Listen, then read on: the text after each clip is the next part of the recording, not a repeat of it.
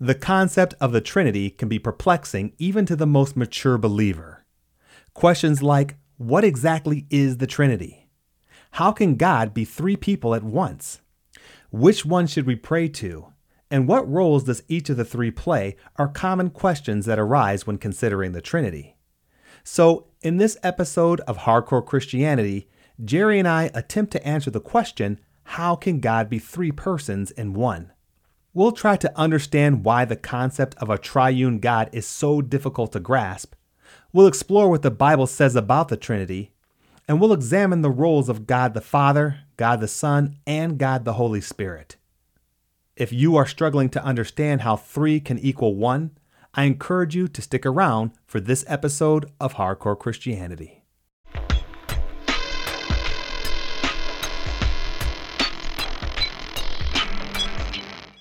Thank you, Jerry, for joining me once again for another episode of Hardcore Christianity, where we're discussing how can God be three persons in one. So I think we should start off this episode by defining what the Trinity is. Have you taken a look at uh, a definition for the Trinity? I have. Uh, the definition I came up with was the Trinity represents the concept of God as three distinct persons God the Father, God the Holy Spirit, and Jesus, or God Son Jesus, uh, each with their own function, yet united in purpose. Okay. Uh, that uh, it's not that any one is um, operating without connection to the other, Mm-hmm. but yet still operating independently. Now, is that a definition that you came up with yourself, or did you find that somewhere? Uh, it's kind of a combination of things I've heard in the past and things that uh, uh, I felt uh, about. Again, it is a, not an easy subject. it is is one that kind of breaks my brain when I try and think about the Trinity.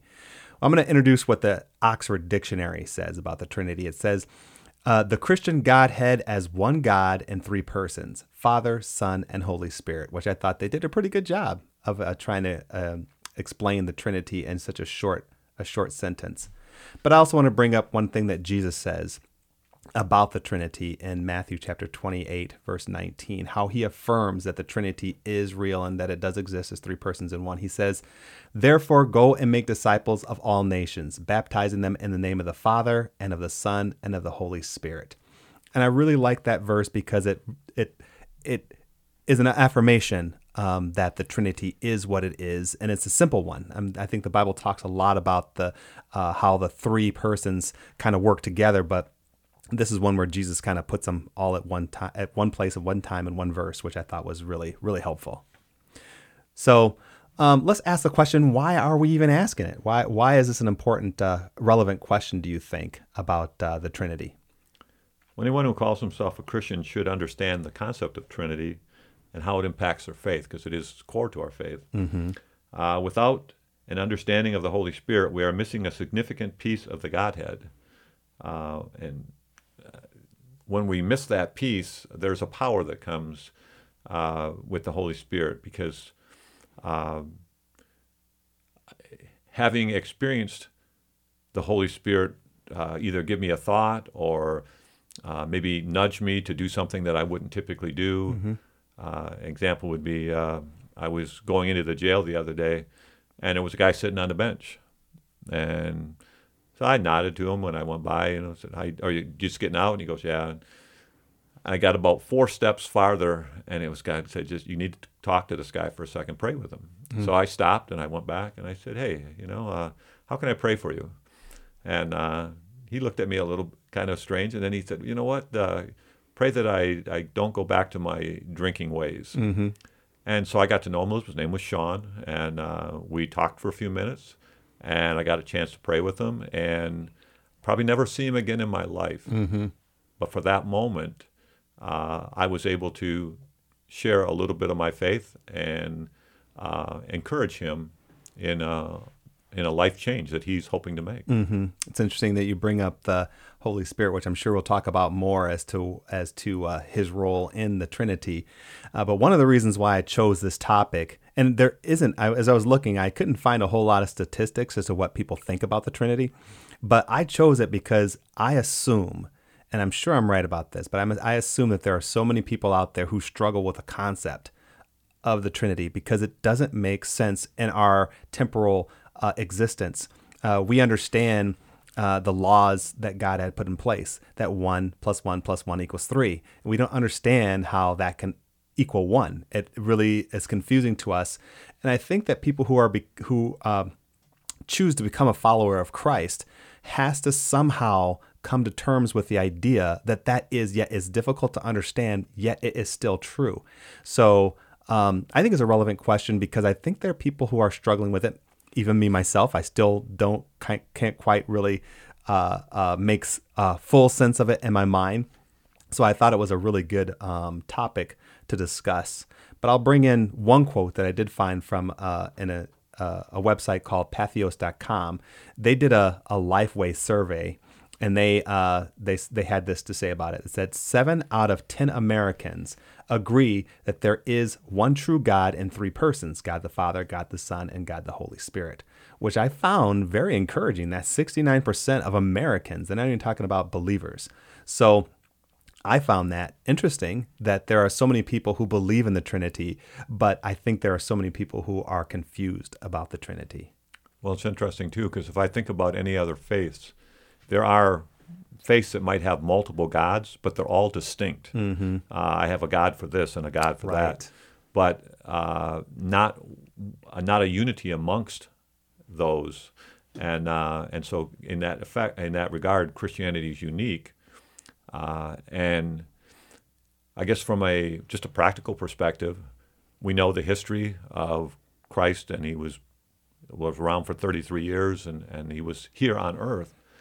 We understand as as people of faith, we understand there's a God who created all this. That I mean, I can't make a blade of grass. There's there's so many things that I Right. can't possibly do, but uh, I am grateful that they're there. Mm-hmm. Uh, the, the Holy Spirit part is a little harder, but uh, one of the things that, uh, and I know it's kind of going to the next question, but um, I heard it explained one time and it kind of made sense to me. If you look at an egg, Mm-hmm. there are three parts of an egg Mm-hmm.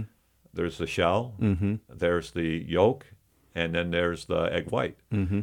We don't call those three, uh, we call it, every when it's together, we call it an egg. When we separate it, we still call each part of it an egg. And that uh, example I used was uh, my wife has some Polish Russian in her background, and they make something called pisanki eggs, where they decorate the eggs with really uh, for Christmas, put them on the tree or whatever. What they do is they drill a hole in each end of the egg and they blow all the contents out. Now they don't call them pisanki shells; they call them pisanki eggs. Interesting. Uh, there are people who can't eat the yolk; they can only eat the white. Mm-hmm. I mean, they still call them egg whites. Mm-hmm. Uh, and so as I look at that, it, it at least helped me understand it. Although there are there's three distinct parts to it, it's still one egg. Mm-hmm. Well, that's interesting because I've heard the egg uh, analogy as well, and I agree with the egg analogy, and I and I it helps me to make sense of it as well. But I didn't think about it in the way that you mentioned it, as if even though they are separate parts, they're still considered an egg. Um, what I think about when I uh, uh, consider the Trinity is that it is uh, the Trinity. The conversation of the Trinity is it's it's Christianity 101. It's what every Christian should understand, but yet we have a hard time understanding it. And so, as we talk a little bit more about how we make sense of the Trinity, you already mentioned um, the egg analogy. Is there anything else that you have that you thought of that ma- helps you to make sense of the Trinity?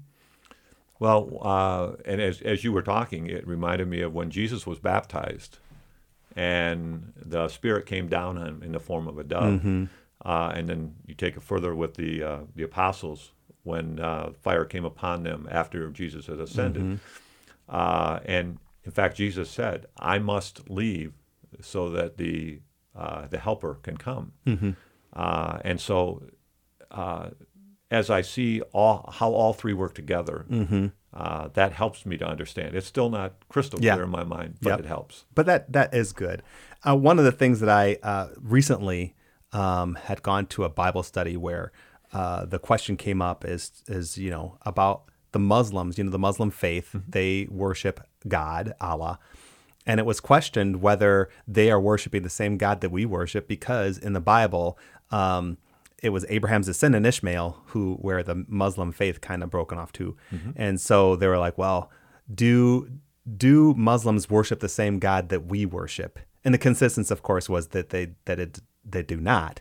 And uh, my reasoning for that, and it helps me to understand the Trinity when it when it when I try and make reason of that, is the Trinity is three persons in one.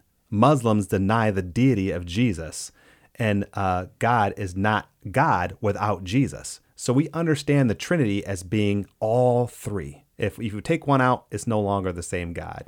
Therefore, uh, they do not worship the same God that we do. And since God is the same yesterday, today, and forever, even the God of old um, contained the fullness of the Trinity. So the God of Abraham, Isaac, and Jacob are the same God that we worship today, which I think is the Trinity. So to me, that kind of makes sense of that. I know that that's confusion for some. Uh, and in my mind, that's how I understand that uh, our God is God because of God the Father, the Son, and the Holy Spirit, who it's always been that way. It's always been that way um, since the beginning of time, or even before the beginning of time, actually. And so uh, that helps me to understand well, you know, if you worship just one part of that Trinity, are you really worshiping God? Is it the same God? And I don't think so. Uh, and, and as you say that, and I hadn't thought about it till you mentioned it, but uh, so that what does that do for the Jews? Mm, yes, that's true because they deny the deity of Jesus as well. Right, and and I don't even know how the Jews would look at the Holy Spirit. So I think that uh, I fall on the idea that if someone says they worship God, it's not necessarily the same God that we worship. Because if you are a believer in Christ and you believe in the Trinity, then the whole fullness of God is God the Father, Son, and the Holy Spirit. And you can't separate them and then say, well, I can worship only this part and deny the rest. And when you do that, then it's no longer the same God. That's the that's that's that's kind of what I was kind of mulling over when we were kind of putting this together and thinking about uh, the Trinity.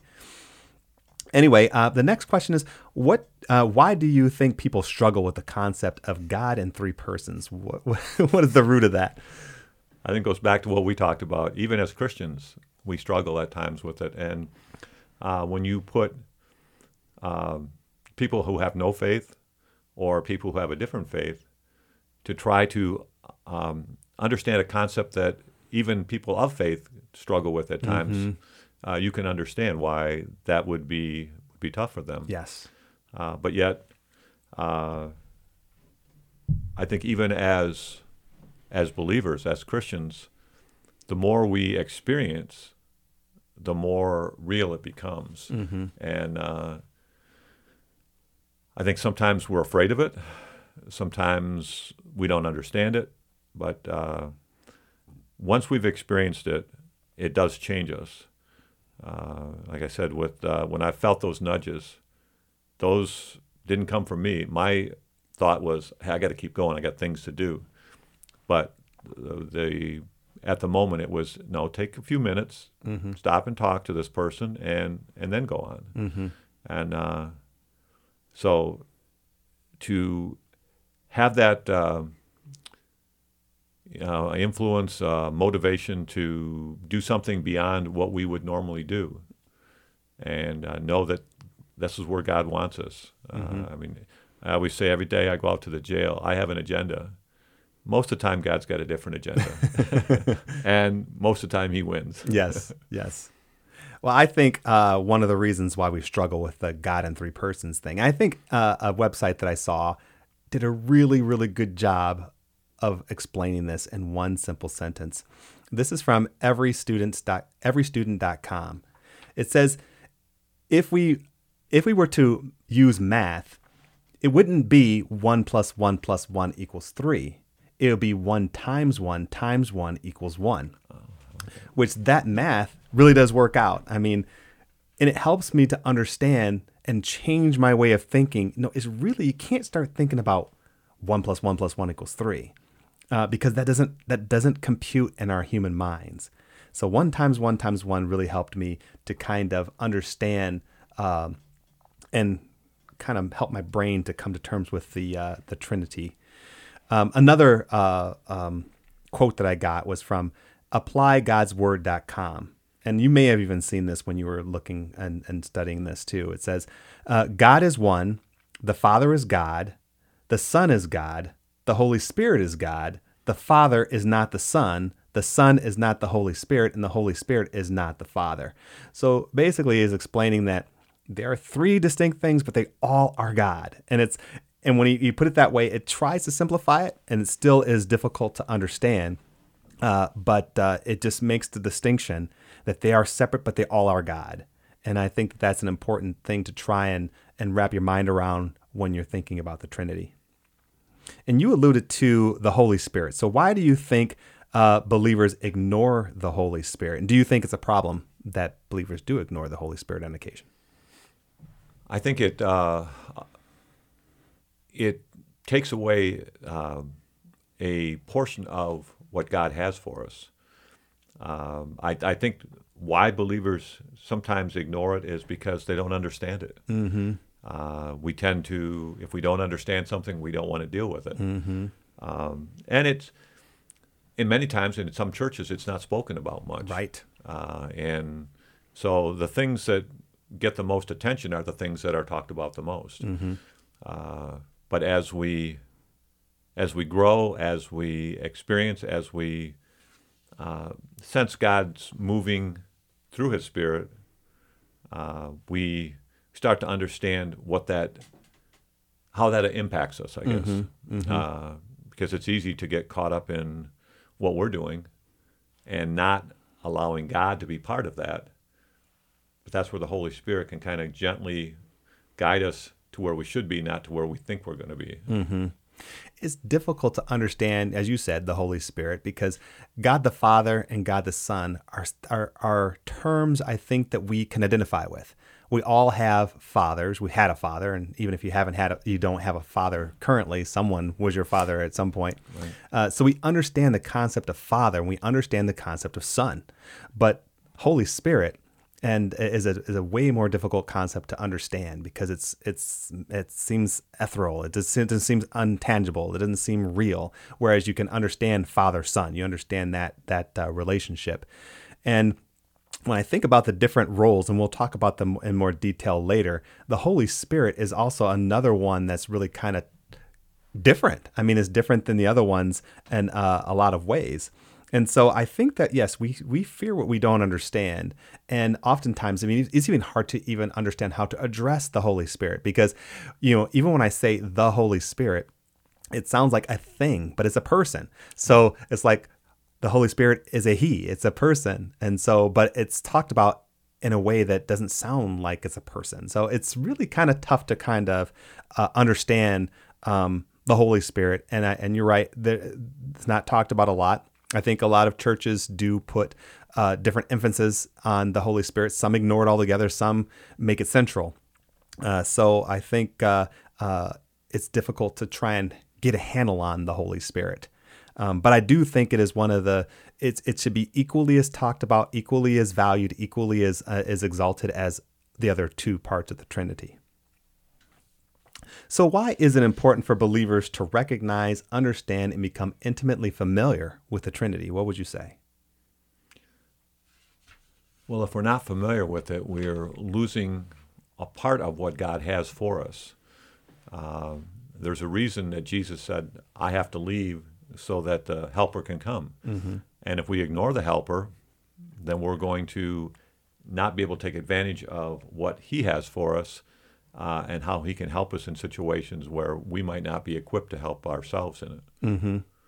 I think also that when we talk about God as believers, as Christians, mm-hmm. we talk about I and I'm I fall into this trap as as easily as anyone else. We just talk about God as one person, as one thing. Um, but we really need to make sure that if we're trying to build a relationship with the God we claim to know, then we really need to build a relationship with the fullness of who He is, which is the Trinity, the God, the Father, the, Ho- the Son, and the Holy Spirit. Um, I don't know about you, but when I pray, I've gotten in a habit of, of, of eventually praying for each and to each entity, to each uh, personality. So I don't I don't limit it just to God, but I know a lot of people um, when they think about prayer may think just God, but uh, we, we need to. Uh, it's important for us to become intimately familiar with the Trinity because we need to build a relationship with God. And if we build a relationship with God, we can't just build a relationship with one part of the Trinity. We need to build a, a relationship with the fullness of God, which is um, all three parts. And we must try to understand Him, even though understanding that three equals one is tough to, to really wrap our minds around. I liked your analogy though of one times one times one. That makes sense. I mean, Yes. mathematically, it makes It sense. does. as well as uh, as you think about it. That uh, and we we do tend to define it as you know we'll talk about God, and it's like God is kind of the, the top of the heap, and then then we step down to the Son and then the Holy Right. Spirit, where instead of seeing them together, Right. Uh, so it's interesting that we uh, we tend to put a um, uh, what's the word I want, but uh, Emphasis? yeah, I would say yeah, definitely. Uh, uh, when we talk about God, it's okay, and then okay, that's His Son, and we think of it in relationship of a human father-son Right. relationship. My father was always the head of the household, and I was always the son, Mm-hmm. uh, and there was no. Uh, in fact, my dad had a sign that said, uh, "Rule number one: uh, the the head of the house is always right. Rule number two: see number rule number one."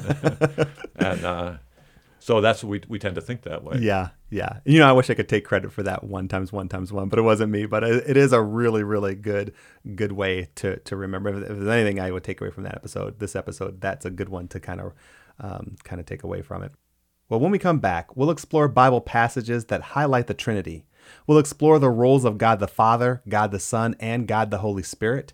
And because God is three persons in one, we'll discuss what that says about our God. So stay with us. If you'd like to let us know your thoughts about this episode, or if you have an episode topic that you'd like to hear us talk about on the show, feel free to drop us an email at writecmv at hotmail.com.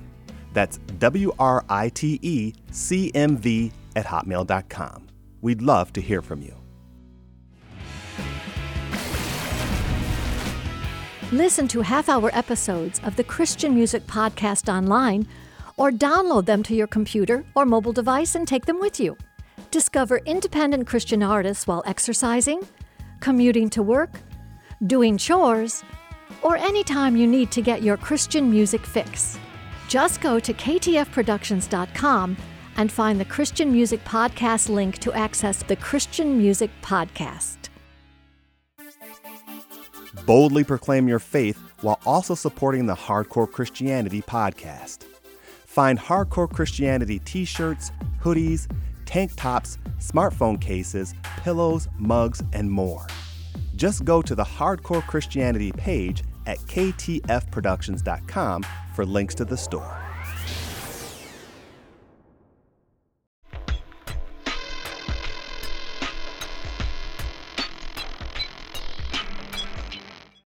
Today, Jerry and I are discussing the Trinity. We're trying to answer the question how can God be three persons in one? In the first part of the show, we tried our best to make sense of this dichotomy, and we tried to highlight why it is important to make sense of God in all of his fullness. In this segment, we'll begin by shining a light on how the Bible highlights the relationship of these three persons. What we found out may surprise you. So, Jerry, have did you have any verses at all that you found um, that would highlight anything, or do you want me to just jump into my list? Uh, I think at this one uh, we're going to have to jump into your list. Okay. All right. Well, I actually found this is what surprised me. There are so many verses in the Bible and sec- sections in the Bible that talk about the three persons of the of, of the Trinity working in concert with one another.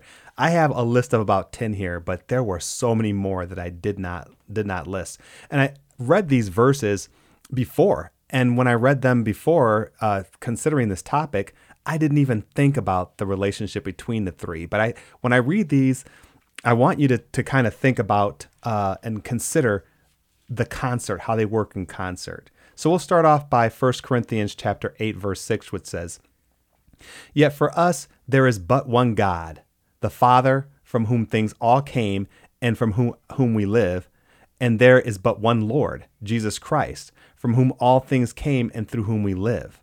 I mean, so that's a verse that talks about God, the Father, and the Son all at one time and how they work in concert together. In 2 Corinthians chapter 13 verse 14 it says, May the grace of the Lord Jesus Christ and the love of God and the fellowship of the Holy Spirit be with you all. So I find that interesting that it, that um, Paul was able to tie all three parts of the Trinity in one verse. In Isaiah chapter 44 verse 6 it says, "This is what the Lord says: Israel's king and redeemer, the Lord Almighty, I am the first and I am the last. Apart from me there is no God." And in John chapter 10 verse 30 it says, "I and the Father are one." This is Jesus talking about him and the Father being one. Uh, helping us to understand at least a little bit better the Trinity, that even though they are separate entities, they're still one. And in Matthew chapter 3, verse 16 through 17, it says, As soon as Jesus was baptized, he went up out of the water, and at that moment, heaven was open, and we saw the Spirit of God descending like a dove and lighting upon him. And the voice from heaven said, This is my Son, whom I love. With him I am well pleased. But do you understand in that portion of scripture we talked he talk, it talks about Jesus the Son, it talks about the Holy Spirit, and then it talks about God, um, all in the same portion of scripture. And I read stuff like that, and I I would never have known that. Uh, for instance, in Genesis chapter one verses one and two, this is the very first verse of the whole Bible. It says, "In the beginning, God created the heavens and the earth. Now earth was." Formless and empty, darkness was over the surface of the deep, and the Spirit of God was hovering over it. So in that portion, it talks about God the Father and also talks about the Holy Spirit working in concert with one another. And I've read that before and never have given any thought to that. I'm just going to read a couple more. In 1 Corinthians chapter 12, verse 4 through 6, it says, There are different kinds of gifts, but the same Spirit distributes them. There are different kinds of service, but the Lord, but the same Lord. And there are different kinds of works, but all of them and, ev- and every one is the same God at work. So in that portion of scripture, he mentions all three of the Trinity in concert together, which I I think I'll leave it at that. I mean, there are several more, and there. If you want to to find more verses, I would suggest that you just Google um, the Trinity uh, and how they work in concert in the Bible. And there are so many. I would love to go through them, but I don't want to spend so much time on this uh, and and take away time from something else. But uh, the point is is that there are portions of Scripture that even if you didn't know before, and this is what I learned, there are so many portions of scripture that talk about the Trinity working in concert, and I didn't even consider that when I was reading them um, without thinking about this. So I found that incredibly interesting. So I suppose we should try and figure out why is there a Trinity? I mean, what are the roles of God the Father, the Son, and the Holy Spirit? Uh, this is one I do have a little more on it. It's taken from a website uh, called Wisdom for Today. Okay. Uh, and as I read it, uh, it broke down the three parts of the Trinity. It says the Godhead. We believe that there is only one loving and true God existing eternally in three persons the Father, the Son, and the Holy Spirit, equal in every divine perfection and executing distinct but harmonious functions in the great work of redemption. God is the absolute and sole creator of the universe, inexpressibly glorious in holiness, and is worthy of all possible honor, praise, confidence, and love. And so that's the Godhead, and um, let, the, let, me let me pause you sure, there, absolutely, and let's talk about the Godhead before we move on to the other ones, because I actually um, went to a website too, uh, Christianity Today, and this is what they said about about God the Father. It says, um, God the Father's role is to generate things. Things originate with Him and flow from Him. God the Father is equal to the Son and the Holy Spirit, but things start with Him. It says the Father sent both the Son and the Holy Spirit into the world. So I found that interesting. What do you think about those the two definitions that we any any more uh, uh, insight on any of those or your personal thoughts on the fa- God the Father? Well, I think uh, that both talk about the fact that um, being three in one, but also that, and as you said, uh, God being the kind of the director, mm-hmm. Uh, and uh, yeah. Yeah. I don't I don't know about you, but when I think about and this is the way it's still I'm still trying to work through this, but I always think about God as being the head, the man, the one, and more important than the other two. And I know that's not true, but I always think about God the Father as being you know the father, the one who's um, more important than the other two. And we're taught, and I know that it's not true, but it's hard for me to, to kind of unteach myself, unlearn that. Um, when I think about God the Father, I think, you know, it talks about Jesus sitting at his right hand. And so I think about God the Father being the important one, and, and Jesus is at the right hand. And I assume maybe Holy Spirit is at the left hand. So, and if you look at it that way, then there is a hierarchy. But I don't think that we're supposed to understand that there is a hierarchy. I mean, it's clear that God the Father, the Son, the Holy Spirit are all God. So it's still trying. It's still hard for me to try and uh, to unlearn that. So let's move on to the Son. What did what did your uh, your script your uh, thing talk about the Son? It says, We believe that Jesus Christ was begotten of the Holy Spirit in a miraculous manner, born of, of Mary, a virgin, and that he is both the Son of God and God the Son. As both God and man, he lived a sinless life, taught with authority, wrought mighty works, wonders, and signs, was crucified and died as a substitutional sacrificial payment for our sins. Kind of big words, but he died for us. Uh, was buried and was raised from the dead uh, bodily on the third day. He later ascended to the Father's right hand, where he is the head of the church, is interceding for believers, is preparing an abode for his children, and from whence he is coming in the clouds to rapture his church immediately prior to the tribulation, from whence he is coming again, personally, bodily, and visibly to the earth at the conclusion of the tribulation to set up his millennial kingdom.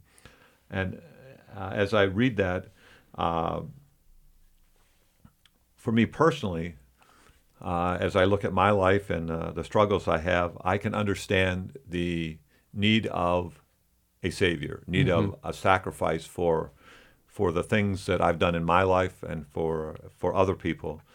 Um, and so, of the three, probably the son is the easiest to understand because there's actual history written about him uh, that he was physically here on earth. Sure. And uh, so he's not out there, he was here. And you know the thing about it is too is when I think about uh, the Son, I think a lot of people align with what it is you're talking about, but we forget that he has he was here before creation and he will be here after creation. I mean, he is as um, I don't know uh, glorious and as um, holy as any of the other parts. And I think that when we think about Jesus, we oftentimes default to the Bible and the and his time here on earth, which is only 33 years. Right. And so if, if we only kind of look at Jesus in the 33 years that he was here on this earth, I think we're really kind of looking at him through a small window. Uh, let me just tell you what uh, Christianity Today had to say about the, the Son. It says, God the Son's role is to pay for our, uh, our sins with his blood, which he did on the cross. The Son also acts as a lawyer for us between God, acting as a mediator between us and God, and speaking to the Father in our defense which is very true. But uh, one of the things that I'm reminded of, and I know that you're familiar with it, who who's not? I mean, a lot of belie- uh, many believers are familiar with the idea that um, the Word became flesh. Um, in John chapter one, verse uh, one through three, it says, "In the beginning was the Word, and the Word was with God, and the Word was God, and He was with God in the beginning." through him all things were made without him nothing was made that has been made and when i uh, and that's why i when i think about jesus i oftentimes think about also that he uh, is the one that speaks things into being. I mean because he's the word. And uh, the um, john 1 through 1 through 3 kind of speaks on that. So i think that particular um, role of jesus the son is oftentimes um, not spoken about very much. We think about him as being the lamb that was slain, and he he of course was, and he came and died for our sins. And he is the mediator. Talks a lot about that um, in the Bible that he sits in the right hand of the Father and he advocates on our behalf. But also in the beginning, when things were created, I mean, if we talk about Jesus as being the Word, and when and it says that without him, nothing that was made. It says, through him all things were made. Without him, nothing was made that has been made. And that is, uh, I think, one of the attributes of the Son that we don't think about very often. Well, I think that in times we think about Jesus from when he was born going forward and even beyond his death, we still think of him. But that part before his birth on earth, uh, it's kind of confusing. Right. It is. It certainly is. So let's talk about the Holy Spirit. Uh, what is your, uh, what did you find? And it said, We believe that the Holy Spirit is a divine person, that he is equal to and is of the same nature as God the Father and God the Son. To the unbelieving world, the Holy Spirit bears witness to the truth of the gospel and convicts of sin, righteousness, and judgment. The Holy Spirit indwells, baptizes, seals, and sacrifices all believers at the moment of their salvation. He also endues, guides, teaches, witnesses, and fills all believers in response to confession of sin and yielding. We further believe that the fruit of the Spirit love, joy, peace, long suffering, gentleness, goodness, faith, meekness, and temperance and permanent spiritual gifts are evidence of his indwelling rather than speaking in tongues or other ecstatic and uh, spectacular demonstrations. He is also referred to in the scriptures as the Holy Ghost. And it's interesting, it says Holy Ghost because as a child, that's mm-hmm. what I heard. I didn't hear Holy Spirit, I heard Holy Ghost. Mm-hmm. Uh, but then also, as I was reading that, uh, that whole thing about uh, speaking in tongues and other ecstatic and spectacular demonstrations. Uh, I think that we all have the Holy Spirit in us, mm-hmm. but there are gifts of the Holy Spirit which are different than mm-hmm. just having, when we become believers, we have the Holy Spirit in us. But there are gifts that God will use through us that are things that we can't always explain. Mm-hmm. And, uh, and so I'm not. Um, I don't look at if I don't have one of these gifts as that God can't use me. It's just that that's not the gift that He's choosing to use. Right. And He may use a different gift. Well, I find it interesting that in your description of the Holy Spirit, it kind of they they felt it necessary to say that he was equal to the other ones. I think that oftentimes we do minimize the Holy Spirit. We kind of say uh, that uh, the third the third child or the third one is is off to the side. It's it's it's a lesser of the three. But when you said your list, and I'm not even going to go through mine because mine's very similar to the, what you, what you said. Uh, there seems to be a lot more descriptors to the Holy Spirit than there is of God the Father and the Son, and so it is unfortunate that at times we do minimize the Holy Spirit, even though he is difficult to understand. But when I think about him, I think about the Holy Spirit as power.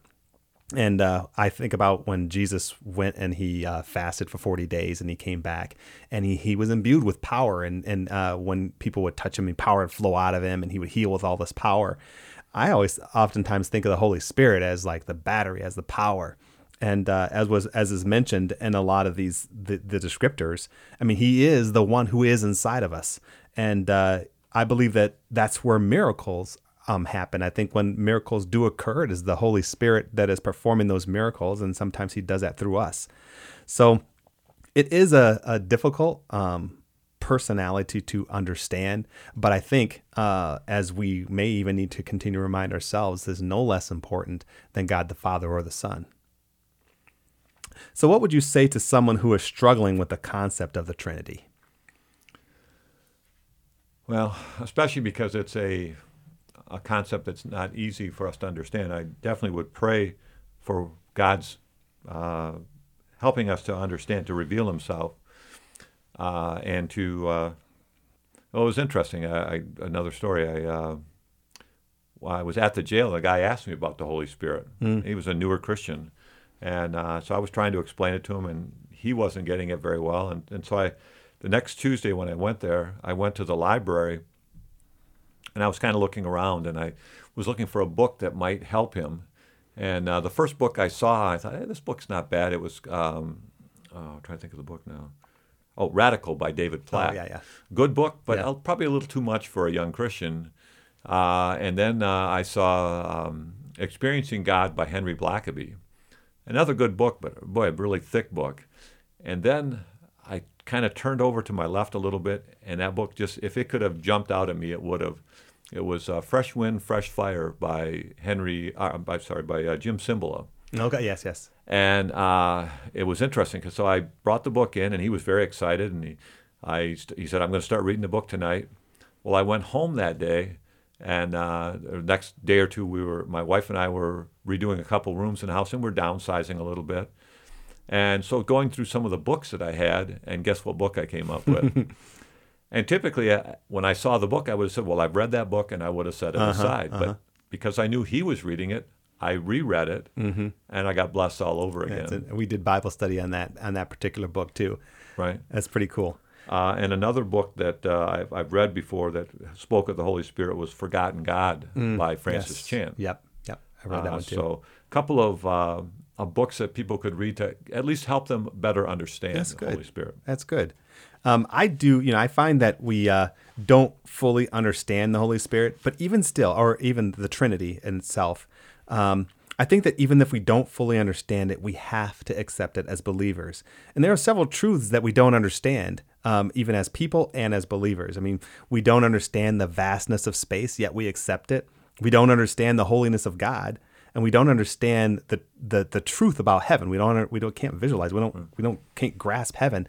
Yet we know it's true, and yet we do accept it. So I would say to someone struggling with the concept of the of the Trinity, it's okay to struggle with the concept of the Trinity, but I think that we should accept it and we should try to understand um, God the Father, the Son, and the Holy Spirit as best as we can, because that is, I mean, we we should want to try and understand the God that we serve.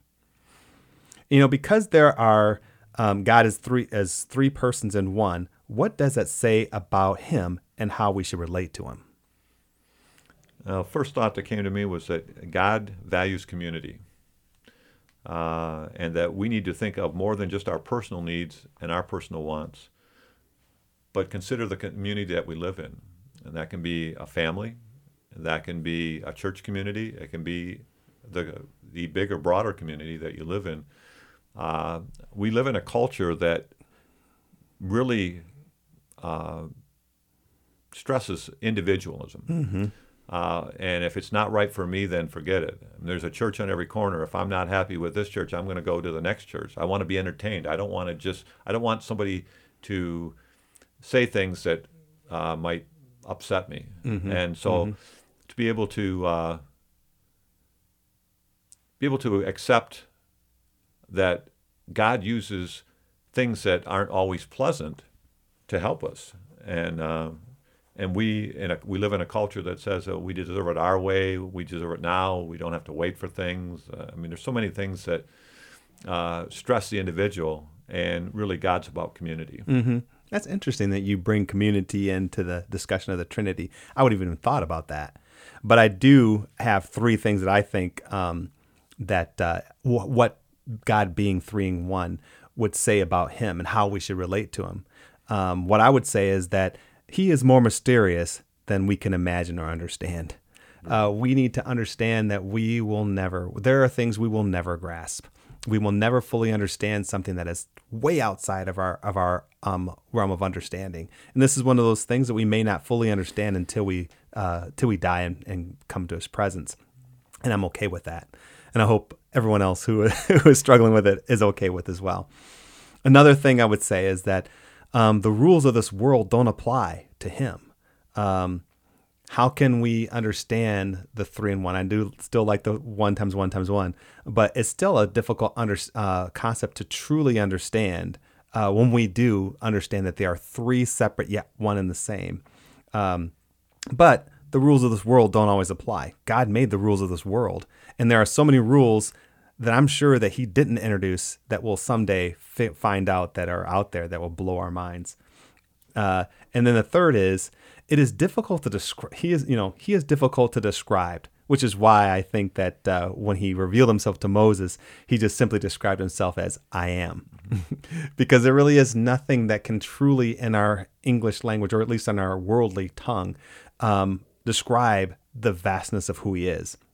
So, if we are at least able to try and, and conceptualize that he is more than just one, uh, oh, oh, that we understand, and the way that we understand one, uh, then we can understand that he is vast and just way bigger and more complex and more um, grandiose than we can even consider because our minds can't wrap themselves around it. Uh, but so that's what I think it says about him. I think he is a a complex, big, amazing God that is beyond our understanding. But yet he reveals himself to us in such a way that we can try and conceptualize and we can get an idea of who he is enough that it uh, makes sense to us, but is still not fully understood. Well, when as you were talking about that, I was thinking about uh, Christ coming into the world. a virgin birth. Mm-hmm. Uh, and I can remember my dad saying that, uh, well, that's not humanly possible. well, and it isn't humanly possible. right, exactly. But uh, yeah, the the laws of, that we think of, the laws of gravity, whatever, they don't they don't apply to God. Right. Uh, he created them, mm-hmm. uh, and uh, when and you talked about the vastness of space, to think about that uh, and and think about eternity, mm-hmm. Uh, time never ending. Uh, I mean, all these things Yeah. that our our minds can never fully grasp, Right. And yet God created this world in a way that we have air to breathe, we eat food, we I mean all these things that we do and and we have a period of time that we're here and then we're not anymore. Mm-hmm. Uh, and and yet it's all done for for us but also for his glory. And uh, and those are real hard concepts. Right. And just think about the idea there's so many things in this world right now that us as a human species, we still don't understand. and we've been in this world for, I don't know, uh, uh, millennials, and uh, we still don't really understand, uh, you know, the world fully. So how can we even think we can understand God fully? Uh, but it is interest. It, it is exciting to know that there's so much more than what we can understand with our small minds, and that someday we'll un- we'll find out what God is all about. And when He decided to make the world in the way that He decided He made it, He could have chosen something different. He could have made it a different way. He could have made different rules, rules that we can't even fathom what those might be we can only we can only look at ourselves as biological creatures uh, with two hands and two arms and two eyes and and we only see ourselves that way and we understand the animals around us and the biology of, of the world but just think about that someone had to think about that someone had to plan that and god planned that so there's so much more that we have not been privy to that we don't understand that we will someday understand so understanding the trinity is difficult to do, but uh, at least we understand a little bit of it. So, what are some of the takeaways that uh, we can get from this episode that will make us more hardcore? Well, for me, as we better understand our faith, including the Holy Spirit, uh, we will begin to see opportunities to share God's love with those we come in contact with. We will also be better equipped to forgive others as we realize how much we have been forgiven. Uh, and that's something as I spend time uh, talking to guys that uh, that whole concept of forgiveness that uh, to think about how much God has forgiven us. I, I heard a saying one time. It said, "We will never have to forgive anyone more than what God has already forgiven us." And uh, and we think we've been slighted by someone and we're not going to forgive them. And really, the person that is hurt by that is us. Uh, so the the idea of how much God gave for us to help us overcome our weaknesses, our sins, uh, and then also letting us know that we need to forgive as part of our forgiveness. Uh, so, Yeah, and He's still forgiving us too. It's not one of those one and done thing. It's a continual forgiveness. When I think some of the t- takeaways that we can uh, bring from this episode is that we must know and worship God in His fullness. We need to recognize each role. And I admit that it's difficult for me and how to comprehend, but it is one of those things that we are to try and understand. We must come to terms with it as believers. And I like what it says in Christianity.com they do a really decent job of breaking down, the, d- d- trying to simplify uh, the Trinity as well. And I'll, I'll end with this. Uh, he break, it breaks down like it says, He is one God and only one, exists in three persons, equal and eternal, worthy of praise and uh, e- worthy of equal praise and worship, and distinct yet acting in unity, constituting the one true God of the Bible. So God is one in essence and three in persons, which I thought was really neat how they put that. Well, I want to thank those who are listening for spending time with us as we explored the question how can God be three persons in one? I hope you enjoyed the show. Be sure to join us next time as we explore another challenging topic from a Christian worldview. But until then, I encourage you to make every effort to keep your walk hardcore. See you soon. If you'd like to let us know your thoughts about this episode, or if you have an episode topic that you'd like to hear us talk about on the show, feel free to drop us an email at writecmv at hotmail.com. That's W R I T E C M V at hotmail.com. We'd love to hear from you. Hardcore Christianity is produced by KTF Productions.